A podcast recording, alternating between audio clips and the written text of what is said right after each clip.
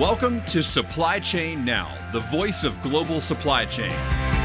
Supply Chain Now focuses on the best in the business for our worldwide audience the people, the technologies, the best practices, and today's critical issues, the challenges and opportunities. Stay tuned to hear from those making global business happen right here on Supply Chain Now. Hey, good morning, everybody. Scott Luton with you here on Supply Chain Now. Welcome to today's episode. We've got a very special conversation teed up. We've got a couple of business leaders, podcasters, authors, entrepreneurs, and more with us right here, talking on a variety of topics to include the core topic of really tech for good and beyond. So stay tuned as we dive into a really fun, intriguing, and informational conversation. I want to welcome in the stars of our show here today. We have Theodora Lau and Bradley Leimer, co authors of the book, The Great Read, the best selling, top of the charts read, uh, Beyond Good How Technology is Leading a Purpose Driven Business. Theo, Bradley, how are we doing? Very good. Thank you for having us. Thanks, Scott. Good to talk with you. You bet, Bradley. Theo, we love repeat guests. And of course, we're we're friends, but we're also social friends. I will tell you, I love your uh, Twitter feed in particular. A lot of the great projects and thought leadership you put out there. And you know, last time you're with us, we talked a lot about Bradley Leimer and this big project that was in the works. Uh, and of course, we had to remark pre-show Theo and Bradley. I'm in love with Bradley's voice. Uh, I've got commercials and mo- movie introductions. Bradley, we're going to sign you up for. I think you're going to have to be my agent going forward. Uh, if you could represent both of us, I think we'd probably be better off. Let's go. Well, we had uh, Theo. Great to see you again, and Bradley. We'll we'll we'll talk business maybe after today's show. But Theo, let's start with you. It, it had such a great time. You know, that's been probably, I bet, four months ago. Do you think it's been, it's been a few about, months? Yeah. Yeah. Or or maybe forty ventures or projects ago for Theo ton of passion. I, am convinced you've got clones with everything you've got cooking, huh? I might have little robots running around. never know. well, so I thought we'd start today's episode a little bit different, right? Rather than do a, a rerun of our first conversation with Theo, I, I wanted to kind of reinvent our conversation a bit. So I've got, I'm going to drag out of the closet what something we call the lightning round around here, here at Supply Chain Now. Are y'all game? Perfect. Okay. All right, we're gonna get to the heavy hitting stuff on the front end here, such as food. So uh, I want to start with you, Theo. What is your best meal, or at least one of the best meals you've ever had, and why? Best meal in a restaurant called Masseria. Discovered it six years ago when it first opened. Beautiful tasting restaurant, small joint in um, the heart of DC, and that's been our family's favorite ever since then. Ooh, love it. What's one dish that that your family enjoys most there? Ooh, I don't know. It's a tasting, so they they do everything all over the place. Um, pasta, Ooh. their pasta dishes are amazing. Yes, man. Just you, with you saying that, I think I gained seven pounds because I love pasta. so, Bradley, same question for you. What's one of your favorite all time meals and why? You know, I'm just gonna I'm gonna go back like almost 30 years because the first time I ever went to a place that was like a Michelin restaurant. I, I didn't grow up with a lot of money. My parents didn't take us out to this kind of place. And mm. when I was um, maybe my last year at Cal, I went to a place with a girl that I was dating that I thought for sure I was going to end up marrying this girl. But we went down to LA, which is probably why I have a love hate thing with LA. Uh, and we went to this this Michelin restaurant, and it was like the first time I'd ever seen synchronized like serving and like little tiny like plates that just had amazing looking food on it. And that started this lifelong sort of love affair with food and going to fantastic restaurants around the world. So that kicked it off. And, uh, you know, the rest is history. The rest is history. Love it. In LA, you're not talking lower Alabama, right? No, no, no. but, you know, lower Alabama, haven't been there. Lovely place. It is. Hey, some of the best uh, barbecue uh, for sure. Okay. From food, I want to talk about resources now, right? We're all, we all produce a variety of content. Uh, we're going to talk more about uh, this incredible book here momentarily, but let's talk about other folks, other content, whether it's news or commentary or analysis or just for fun. Theo, what's one thing that that's on your either daily or weekly docket? I read papers every day. So I'm probably one of the few people weirdo that that still read papers. I do I do my round Wall Street Journal, Financial Times, New York Times, and uh, Washington Post. every single day. Wow, cover to cover. well, I mean, here's the thing, right? I, I, think probably all of us would agree.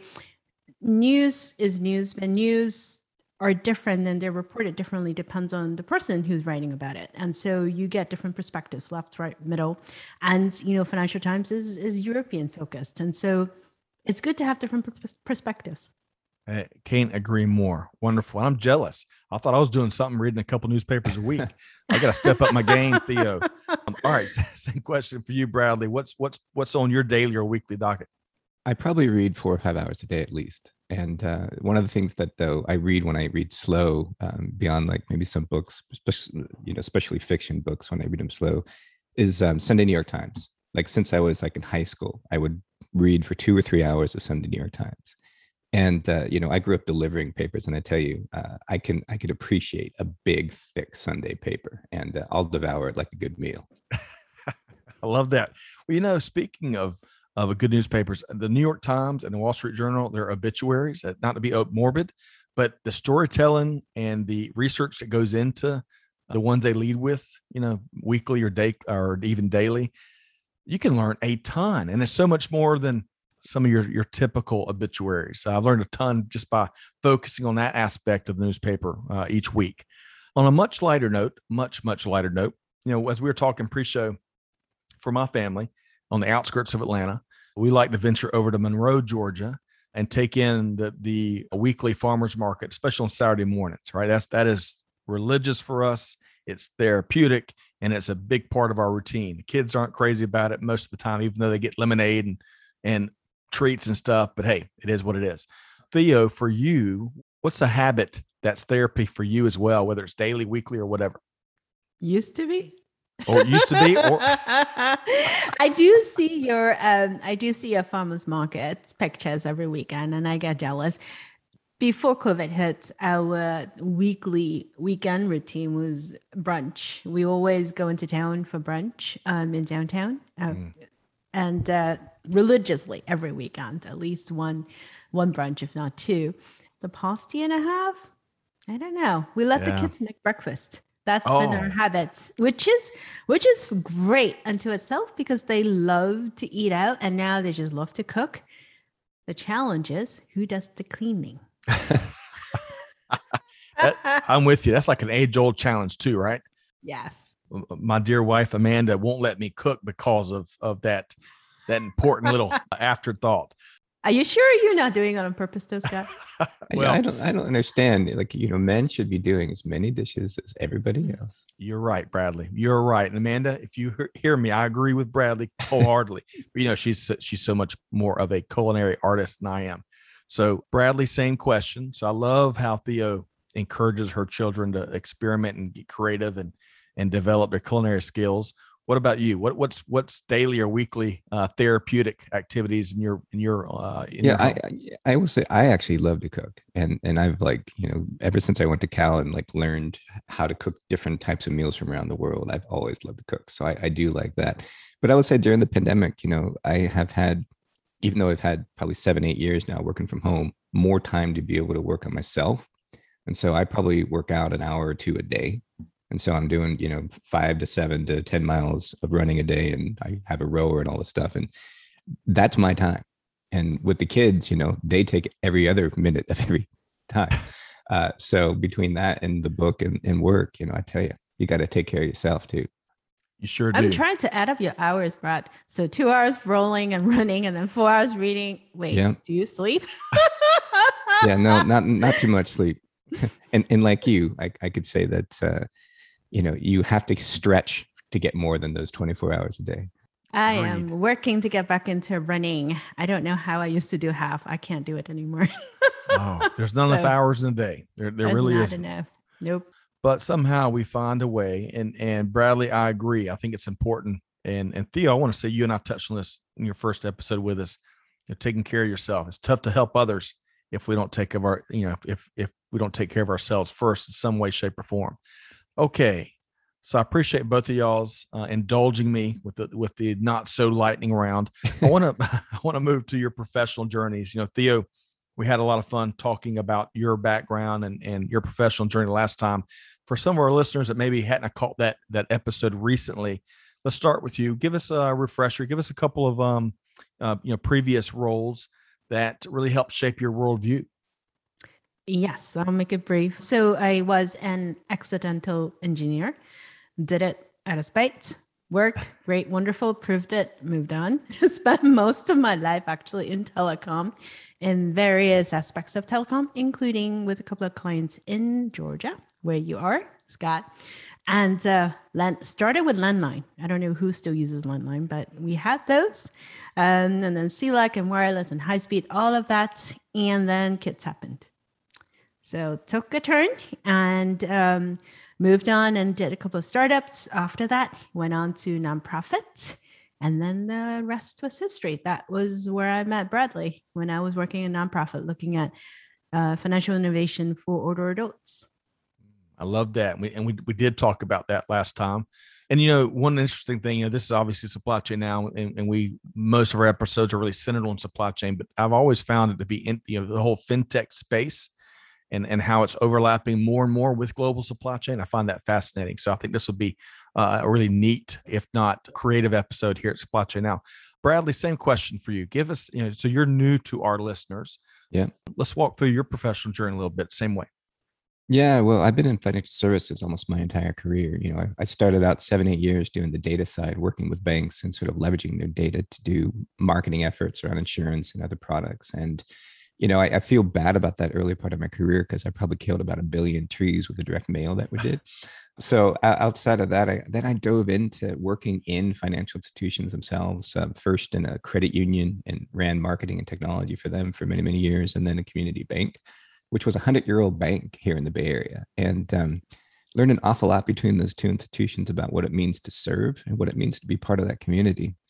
Then I, you know, started getting into working with startups across that time and into fintech before it was fintech, and uh, ended up leading innovation at Banco Santander, which is this monstrous global entity in 20 different regions with 160 million customers. And wow, was a lot to, to play with and a lot of fun. And and then you know through that process, um, met Theo, and the rest is history in terms of you know the book and what we do and all the work and all the good we're trying to do in, in the ecosystem. So that's me in a nutshell.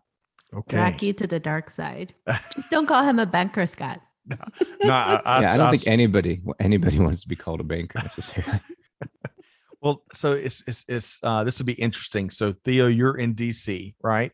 Bradley, you're in San Francisco, and I'm in Atlanta. And you know, as you, both y'all probably know a lot better than I do, the Atlanta area. I think its nickname is FinTech Alley, if I've got that right, because of all the trends. Mm-hmm.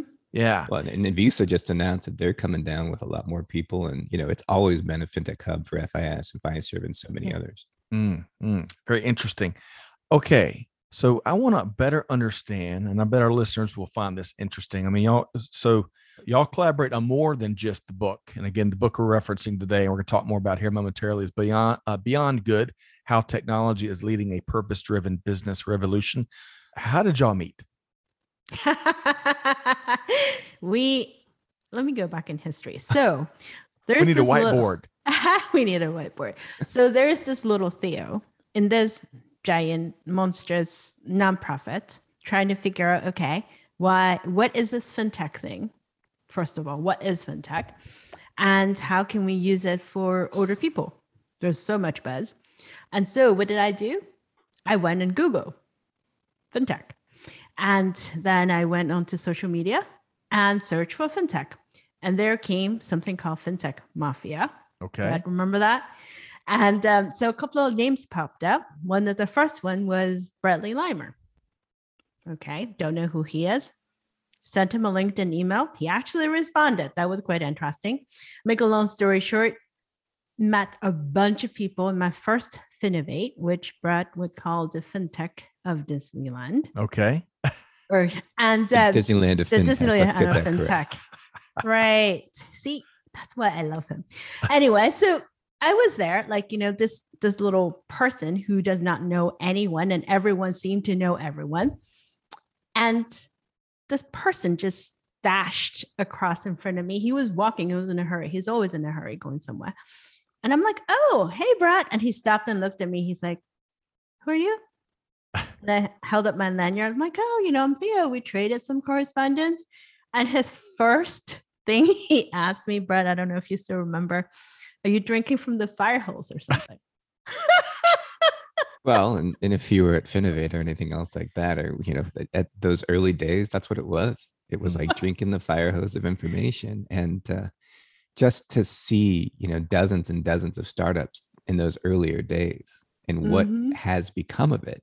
It's now like the hottest part of venture capital globally is it fintech. Is. Yep. It is amazing. Now, Brad, I don't know if I should tell Scott about like what happened afterwards. So remember the coffee meeting? Yeah, yeah, yeah. You could you could go ahead and tell that story. I'm sure their listeners will be appreciative of it. I think Scott would like it. So fate would have turned out completely different. So they're in, you know, we met for coffee afterwards. And um, at that time it was because I was looking for banks to partner hmm. with mm.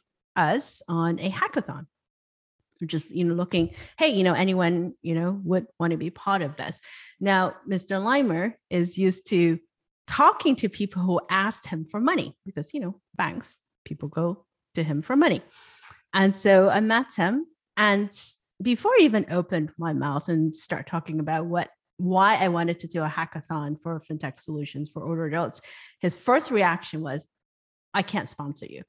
Mm. That was your second strike, my friend, because I wasn't looking for money. We had funding. We were perfectly fine. We were like a billion dollar nonprofit. Wow. But, but we did not need the yeah, funding. I just needed someone to work with me but yes, that was Mr. Lima in a nutshell. But that's yes, how we but, met. But but let's you know let's let's take it from there. Um, you know, in terms of working together and in terms of you know helping you with hackathons and everything else, I was there. So yeah. I just uh, I actually personally will always do more than what the brand I'm you know associated with at any given time. you time. were not there on the first hackathon. You were there on the second one. I but I I came and I helped as much as I could. Not and I will say, one. but but nope, you're not but, the first one okay, maybe not the first one because I, of course I couldn't sponsor. Um, but in terms of in, in terms of the influence from that first meeting and what she took from um, her experience at AARP and what that has changed in my mindset about that demographic and how we serve people that influence has continued for years and so mm. you know regardless of how that started i think the impact will continue uh, for a long long time yeah that. excellent point. I got i got two one follow-up question and one follow-up comment. Love for y'all to speak to before we start talking about eureka moments. First off theo you mentioned a hackathon and there may be a, a portion of our listening audience that are new to that uh, what that is. Can you briefly describe it? Yeah, so we did too. Actually, it was loads of fun. The first one we did it in New York, and the whole idea is we wanted to get people to start thinking about why it is important to innovate for older adults, right? Because all of us in you know who are involved in one shape or form with innovation, you have your typical bias of people who would be doing it and people you will be doing it for, right? right. And people don't normally think about you know people that are older than 50 that need a digital solution for anything.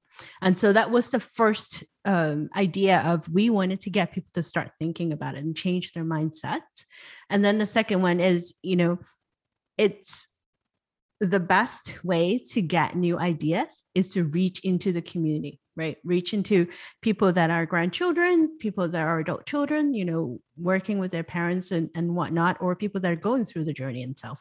So the best the, that was that was um, our idea was um, to partner with as many communities as possible to see what challenges they're facing right? And how they think would be the best way to solve it. And we did it in a way that we wanted to bring in banks because at the end of the day guess what as much as fintech solutions are, as many fintech solutions are out there, a lot of us still bank with the Main Street Bank, right? Mm-hmm. And we also wanted to change the mindset of people that are working in traditional financial services to understand that there is a market to be had to innovate for older adults because it's um, it's a market opportunity of trillions of dollars.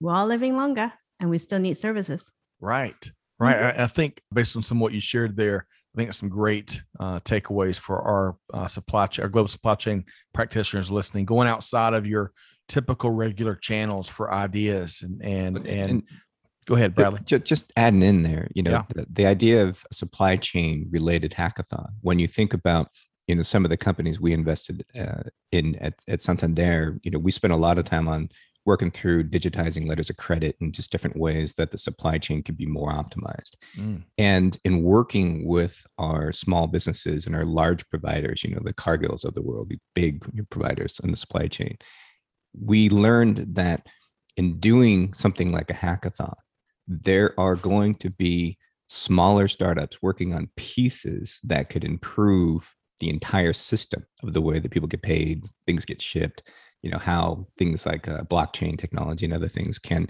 prove authenticity across the supply chain et cetera et cetera. And so you never know you know in in working with smaller companies what's going to be sort of come out of that. And right. i think between the two of us working within the brands that we've associated with and also you know working with clients along the side there's always something that can be discerned from it. Well well put. And I, on a related note uh, you mentioned earlier bradley uh, how fintech's one of the hottest spaces when it comes to uh, venture capital and um, entrepreneur uh, entrepreneurialism and whatnot. It also happens to coincide at a time when when the procurement profession has got a seat at the table, perhaps unlike ever before. It's really fascinating time, and I think where those things kind of overlap and, and, are woven in with each other, I think there's that's where there's a ton of lessons to be learned and takeaways that are relevant in global business just as much as relevant in global supply chain. Okay, so uh, we're we are about to to uh, uh, fintech geek or supply chain geek out there, and I'm gonna pull us back from the edge for a second because I want to um you know one of my favorite things from Theo's last appearance with us, we talked pre-show about it, was her one of her eureka moments she shared, and I can't I can't remember where the line is from a song, uh, the line that the kids are okay that was one of the main things she shared you know during this pandemic as we were fear as we all are fearful about how it impacts our kids right and continue to be you know at least from where i sit anxious about that. You know that was one of theo's your, your lessons learned. The kids are okay and they're navigating well and they're, they're they're in some cases they're thriving despite all the challenges and that's a beautiful thing. But starting with you theo i can't wait to hear your latest eureka moment that you've had. Uh, so share. What, what else has hit you like a ton of bricks here lately? I need sleep. but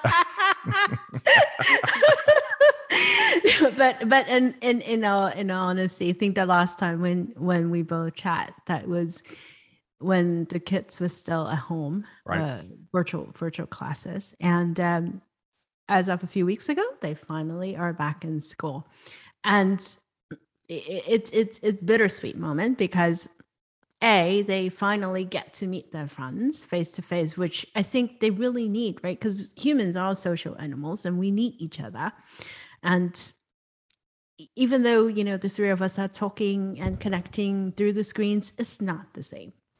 Um so so so there's that. But I, I think finally it's it's to the point where i would like to say we're slowly adjusting to how life is or likely will be for a while. And um, so now I realized I need to take care of myself. So I need to sleep. Sorry, it's not like this, this like earth shattering moment or, or smart thoughts that I could share, but is literally what I feel right now is I can finally breathe. I think it's really important. I think, I think, and kind of expounding a bit, you know, mental health, the need to invest in ourselves, the need to be physically and uh, strong and and mentally strong and and so that we can you know parent and so we can lead businesses and startups and, and all these great initiatives during these uh, these crazy times. So I, I appreciate you sharing that uh, theo and bradley i'll come to you next. What's been a eureka moment for you? I think you know the last 18, 19 months uh, have proven out that people are pretty resilient uh, we've been through, you know, globally an awful lot uh, with this pandemic, and I think it's it's proven to people that people can be very productive at home. Those that are fortunate to be able to be working from home, and I, I hope that there's a little bit more empathy that people have for those that aren't able to work from home. It's a privilege to be able to work, you know, from the comfort of your home when so many people can't. And you know, there's so much economic divide that we confront every single day within this industry. And if we aren't building solutions to help people um, be more resilient financially, then what are we doing? You know, wh- why do we have a financial services industry unless we're serving the communities and the, every person within the community that we have an opportunity to serve? So there's an awful lot, I think, of learnings, but uh, we're an awful, awful resilient uh, species of uh, human humanity here. So uh, Mm. lots, lots that we can improve upon, but um, you know, we'll, we'll be we'll be okay. Well, well said. And and it is interesting how the definition, the prevailing definition of luxury, has continued to change. Because you're right, working from home and be able, being able to still make a similar living, you know, without any of those trade offs, it, it certainly is a luxury. So well said there, Bradley. Okay, so Theo and Bradley. Now that we've kind of set the table, you know, we've talked about uh, some of the, the characters we have here. We've talked about some of the professional journeys and the context there. Uh, and then of course, we've kind of brought it current with uh, some some recent lessons learned. I want to dive in to this book. This book that is, I think, it's number two on my queue uh, of what I'm reading next. And I want to start with how it originated. And Theo, I'll start with you. How did it originate, and and proverbially, what is what was your why? You and Bradley's why for doing it? we like to tell people that we like to torture ourselves, but um, it was a serendipity moment. I'd say the a publisher reached out from the UK, and um, this was 2019, pre-pandemic. We all met in London in December, and we decided on the framework of the book because we've been both of us, as Bradley had told you pre-show, we've been writing quite a bit for for the last few years. And you know and, and on a very very regular basis. And so the thought was well how about we continue that on but you know have it in the shape of of a book and talk about some of the ideas and extend it through um, stories around the world. One of the things that resonated with both of us a lot when we talked about privilege earlier is it's a privilege to have a voice it is a privilege to have a platform to be able to do what we do and to have the opportunity to talk to so many people around the world and listen to their stories is a privilege unto itself, which is not something that everyone has. And so we wanted to use the platform that we have, be it a written medium or be it podcast and what have you, to bring their stories out so we can all learn from each other. So that was one of the foundational basis of why we wanted to write the book.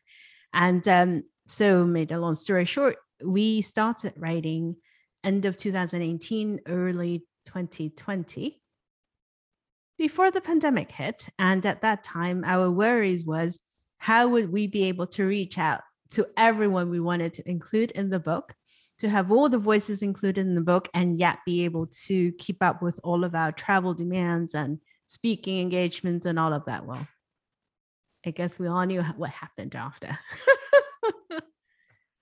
Well, so really quick, Theo, because some of what you shared there, uh, also we talked about in your first appearance, and, and clearly you're aligned with Bradley, where you want, especially those voices that aren't regularly heard, you want to spotlight that and spotlight their POV, their, their point of view, and their expertise, and and what they're thinking. That that that I love that about y'all's approach here, Thank Theo. you. It's um that was actually how we founded the company, right? It's that there's talent everywhere throughout both of our corporate lives. We keep running into amazing people. I kept running into amazing founders. And they just could not get access to the network. They could not get access to the banks. They could not get access to capital because of where they are, because of who they are, because of where they went to Mm. school or not went to school.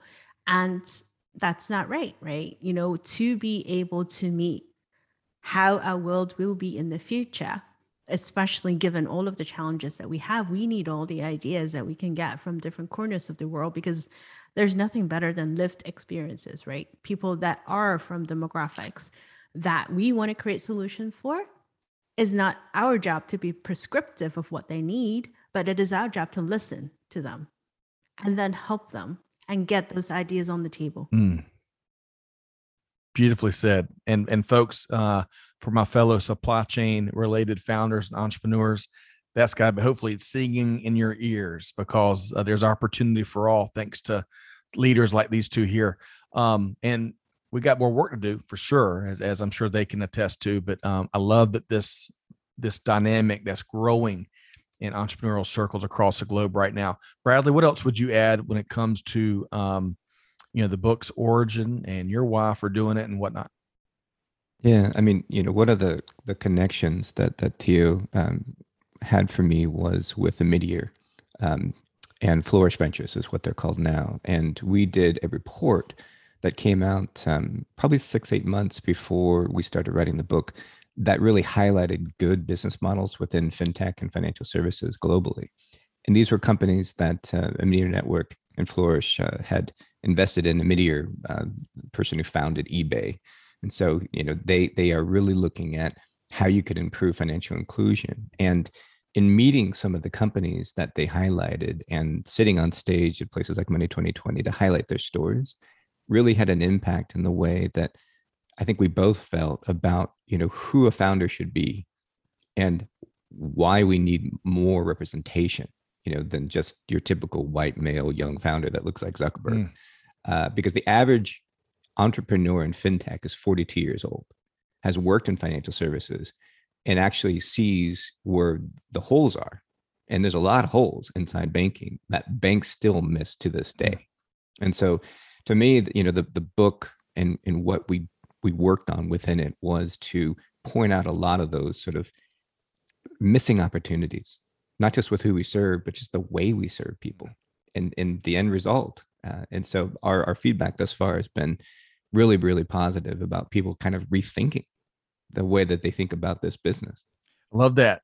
So you're both kind of speaking to some degree of, of to, to some degree of my next question. That, that is, why should folks sit down and read it? And now I'm partial already because Theo told me to. I'm kidding, uh, but I really, you know, when you follow folks on social media and see thought leadership, you see what they point out, and you get a sense of who they are and and what they're passionate about it was an easy decision for me, right, to add it to my collection, my reading rotation.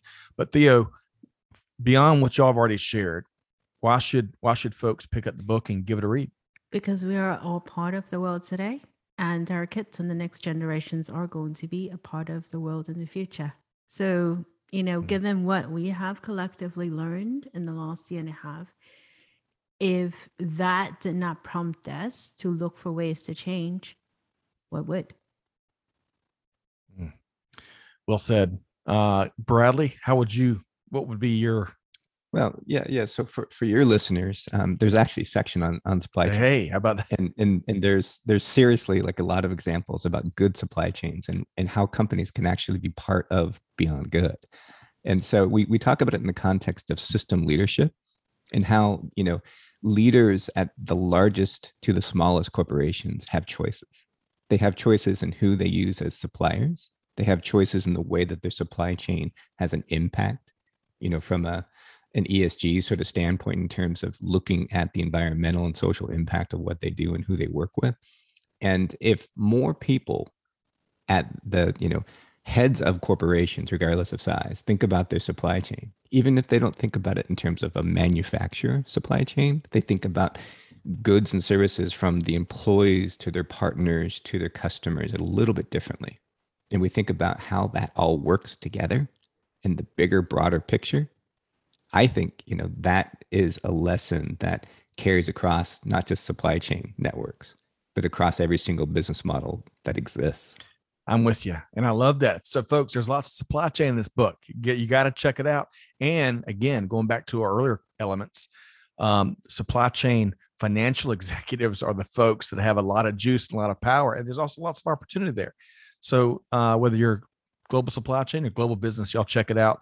And I love the um I love the the title alone because good isn't enough in these days, right? It makes me think uh, when I saw first saw the title, it made me think of one of my first favorite business books, which is uh, Good to Great, right, by Jim Collins, uh, which I love. Kind of how how he uh, and maybe he's got some colors. I don't know how they how they approach that as business cases and examples and stories. So I'm looking forward to giving this a read as well. So again, beyond good, how technology is leading a purpose driven business revolution. And I would just add supply chain and global supply chain leadership and know how and action is what's going to help address some of the leading challenges and issues of our time. And that that that's really cool. We talked about procurement having seat at the table for perhaps the most eh, the ever you know supply chain also you know, there's a reason why we're seeing chief supply chain officers crop up left and right and as greg white always says and i got to get y'all connected to greg we'd have a really fun conversation Uh, now that we've got a seat at the table, that's good news. But the bad news is we got to act like it. We got to take action, right? Um, okay, so plenty, no shortage of ammunition in terms of why to pick up the book. Let's Theo, let's talk about your favorite part of the book. Ooh, too many.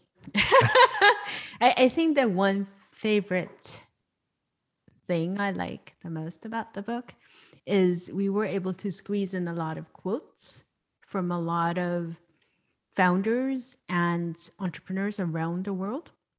That bit was was really important to us so important that we actually cut off 10,000 words and Brad is still crying. Um, but we were told we had too many words and too many pages and so we decided to cut off our words so that we could keep mm. others words in there. Because that is one important bit of of why we wanted to do it right like i said in the first place we want to include voices of others in what we do and so if you go wow. through the book, you'll see lots of quotes from, you know, founders of various ages, from different demographics, from various parts of the world doing different things. And we want to get them in there. So that's my favorite part. I love that. And uh, that resonates with me as, as being a, you know, I'm talking all the time too much, right? And one of my favorite parts about what we do is is stealing a page out of your book. Is you, is you give the mic, you give the spotlight, you give your own podium to others and and gosh to cut 10,000 of your own words to protect those voices across the globe. I love that, Theo. I'm going to be sharing that with my family this weekend. All right, so Bradley, that's going to be tough to top. But what's your one of your favorite parts of the book? I don't know. I'm still crying about the words that are missing. Um, Hey, you got a head start on tar- on part two, though, right? All right, there you go. We're going to start with those words. Um, I, I, would say that you know the first thing that I wrote as part of this book was a story around Lego and the history of how Lego started and the tragedy of factory fires and talk about supply chain disruptions. I mean, when your entire factory burns down to the ground three different times, and yet you still now have the single largest, um, most profitable toy company in the world and and you think about you know how lego started. So that's how the book starts and that that was the first set of words that i started out with. And i think the key to all this is that we end with that as well the story of lego and what they're doing now and how they're changing their supply chain and how they're changing the way that they look at manufacturing and it's about hope in the end. And so it starts with hope and it ends with hope. And that's the message that we want to get across to everybody is that change is in the mix change is happening now and everybody can be part of it I love that. Uh, Theo, I want maybe as you and I talking about this last time because Hope came up. I believe it could have been someone else. But on that yes. note, you know, I grew up in South Carolina where our state motto is Dum Spiro Spero. And I'm probably getting the Latin wrong there, but it's while I breathe, I hope.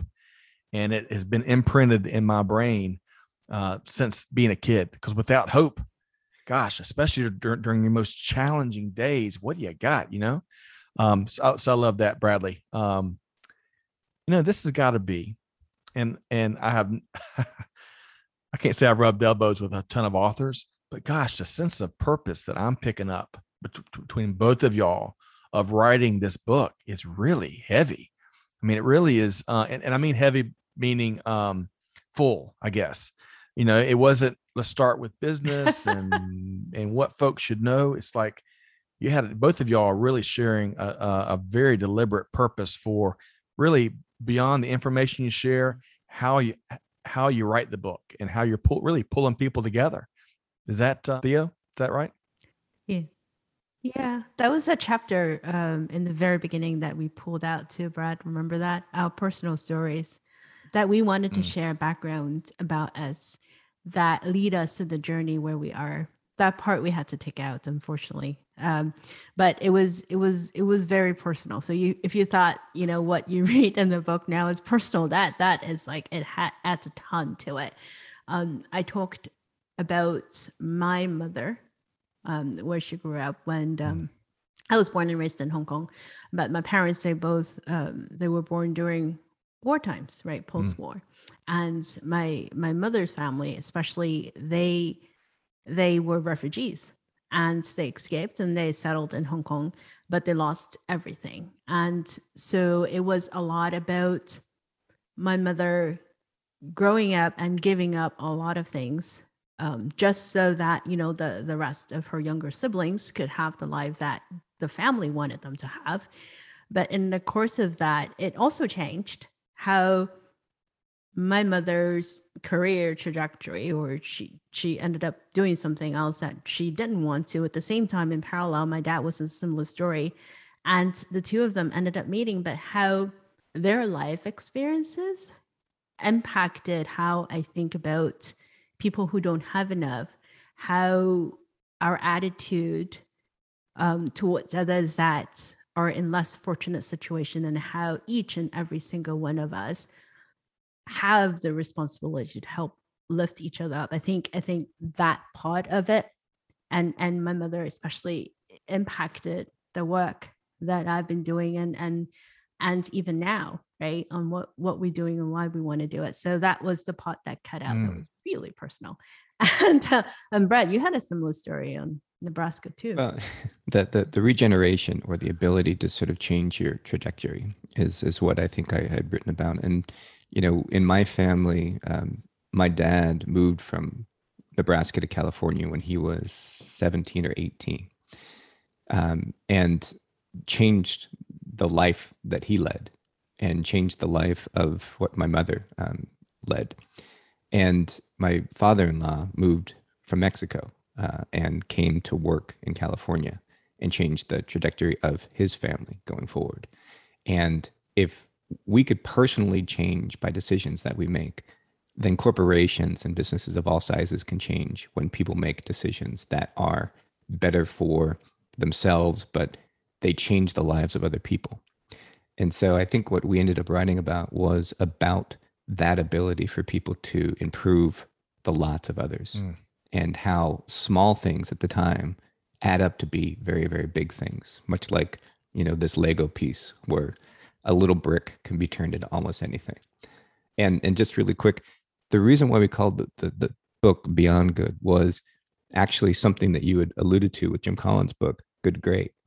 We thought that, you know, even though it was almost 30 years ago that this book came out, even more now, I think 40 maybe almost, we talked about the book and what it meant because a lot of what he defined as great was around profitability and was around productivity and was around efficiency. And we actually think that businesses should be gauged and judged in a different way. And and that's why we said it's not good to great. Let's let's start with good and purpose and go beyond that. And so this is a revolution that hasn't started with us and it won't end with us, but it's happening. I love that. Pros with a purpose comes to mind. And I also love how it doesn't start with y'all and it doesn't end with y'all, but both of you via this book and other things you're doing are adding fuel to the fire and bringing more momentum to this movement and the revolution you're talking about. So, folks, y'all got me ready to, to run through the wall back behind me. This is really good stuff. Let's make sure, and and also we'll, we'll be tuning. We'll be ready for part two because it seems like what y'all left out could would be a wonderful core or beginning to uh, uh, the the follow on piece let's make sure folks know how to get it. So I went to, um, I like to diversify where I get my e-commerce so that it's not all going to one place. And I went to a, a, a different bookseller, got it, and still got it in in the time I needed it. Right, less than a week is, is fine. It's like getting a pair of socks. I don't need a pair of socks same day. I can wait. I can wait a few days. But Theo, where would you suggest folks go get the book?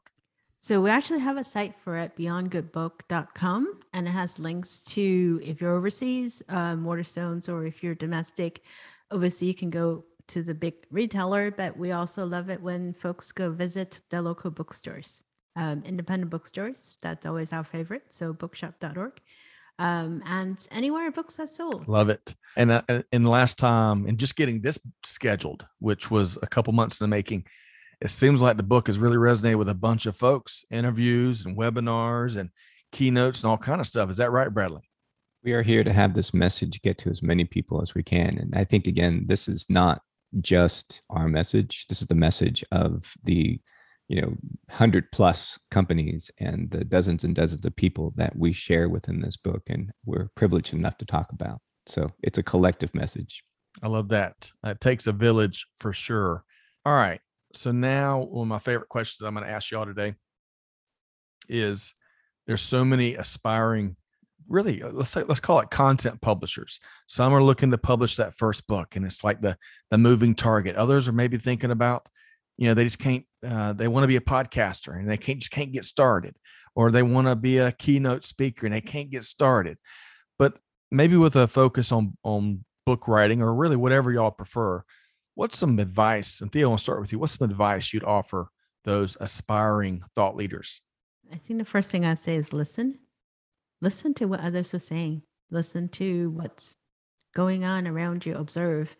Um, and if you have some ideas, just write it down. Doesn't matter if it's like 20 words or 50 words, 100 words, and start building it up. brick by lego brick i love that theo all right Yes. bradley what would your advice be Um, you know, I, I do love that uh, to listen to others. I think consume as much information as you can and develop your own voice. I think I, I don't know how many people you know in the last ten or twenty years I've said to, but just start, start to write, start to speak, start to have a voice, start to realize that regardless of where you think you are in an organization, there's always a need to hear you, and to hear what your message is. Um, no one should be silent. Mm. Gosh, I love that. Uh, y'all, y'all are quite a one-two, one-two punch. Um, I would just add to that, even if you can't wrap your head all the way around it, that confidence journey. We all have different, different paths there. But know if you're listening to this, know that you have a voice and it's important, and folks want to hear from you. So even if you just begin to embrace that, that's fine. But uh, just know that and act on it. Okay, so I want to broaden out. So so really appreciate y'all sharing a lot about the book and a lot about the the movement behind the book and a lot about your approach there. Let's broaden things out. So Theo, when you when you uh, pulse the global business environment right now, no shortage of topics, COVID related, non COVID related. What's one, whether it's a, a news development or an innovation or a leadership example, whatever it is? What's one thing that's got your attention more than others right now? I, I- I think data sovereignty is one thing that that's been on and is growing and it's actually worrying in a bit. If you start thinking about how a lot of the technology regardless of industry you're in the the underlying technology infrastructure was created and has been created to facilitate information transfer data transfer or emerging technology using ai and what have you you need a massive amount of data and a lot of collaboration across borders, right? That is needed to make it thrive and to make it better. And unfortunately, I think what I worry and what I see is that we're going the opposite direction, where you know countries start setting up walls and say, well, you know, my data stays here; it doesn't go out, or you know, one country not playing nicely with the other country, and thereby, you know, eroding the trust that humans need for businesses to survive. I, I think that is the one trend I've been observing um, that I hope it will go a different way, and we need it to, right? Um, but yeah, that that's on my Mm, radar. data sovereignty, man. Uh, we're at to set up a whole series dedicated to that. I got to learn a lot more about that. Um, hey, Bradley, what what about you? What's one thing that you're tracking more than others right now? Yeah, I mean, we, we talk in the book a lot about data and um, you know how companies are using it and the rights and wrongs of personalization and everything else. And so there's just so much in there. But I will say that one of the things that that I think we'll probably be writing a lot more about in the coming year or two is both embedded business models and uh, the power of platforms. And and just you know to say that that your business model is something that could be easily switched over and taken over by someone else and we think about the power of you know amazon and large platforms and changing the way that you know things are procured and changing the way that supply chains are changed uh, over the last couple of years. Think about you know drop shipments and think about how many small businesses have changed because now almost anybody could start a business that starts to ship a lot of stuff around the world. And uh, man don't don't ever say that your business can never be disrupted because there's nothing right now that ain't being disrupted You're absolutely right. Every I can't think of one sector that doesn't have new ideas or new challengers or innovations that are uh, changing how how things have always been done or how they have have been being done now, or even that short term horizon uh, is is is evolving fast and furiously. Right? Um, it's tough to keep uh, it's tough to keep tabs on it all. So maybe I need to read seven newspapers a week like Theo, and and we'll make some progress there. Okay. So we're coming to an end here, and I really appreciate y'all's time. As busy as y'all are, appreciate um, uh, what you've shared here today, folks. Make sure you check out beyondgoodbook.com. Get your order, uh, get your copy of the book, and and then some. But let's make sure folks know how to connect with both of y'all. So um, you know, whether it's unconventional ventures, the podcast, other projects y'all have got cooking. Theo, let's start with you. How can folks connect with you? So I'm on social. So I'm on on Twitter, uh, PSB underscore DC, or in LinkedIn. Um, Theodore Lau, do visit our podcast, One Vision. We are going to be celebrating 150 episodes soon, and super proud to say that half of our guests so far are women um, and uh, friends from LGBT, LGBTQ mm. community, as well as people from communities of color. So that is the one thing that is super important to us as we invite guests to come on our show to talk about different experiences. So do check us out, and we very much appreciate you know your support, Scott. Oh, you bet. I love it. I love that deliberate aspect of uh, of what you do and giving the microphone to folks that oftentimes don't have it and amplifying that voice and you know i also enjoy your as i mentioned your uh, twitter feed especially every once in a while you throw a new lego um, project on there theo and that's really cool. So keep that coming. All right so bradley same question. How can folks connect with you? Yeah so email bradley at unconventionalventures.com of course our corporate website unconventionalventures.com um, and twitter probably the best place. It's at Leimer l-e-i-m-e-r it's just that easy. It is just that easy. Well, this has been a really fun conversation. I've, I've, got my 18 pages of notes. I've got my homework assignment. I think Theo said there's going to be a quiz. So I, w- I welcome that, hopefully multiple choice. And if I'm confused, I always go with C. That's that was a rule of thumb in college, at least for me. Really appreciate both of y'all's time on, on, on a more serious note.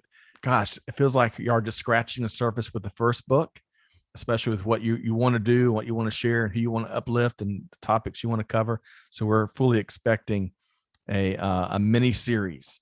I'm trying to think of the last elementary or, or, the last series of books. I'm thinking Laura Ingalls Wilder had a series of books.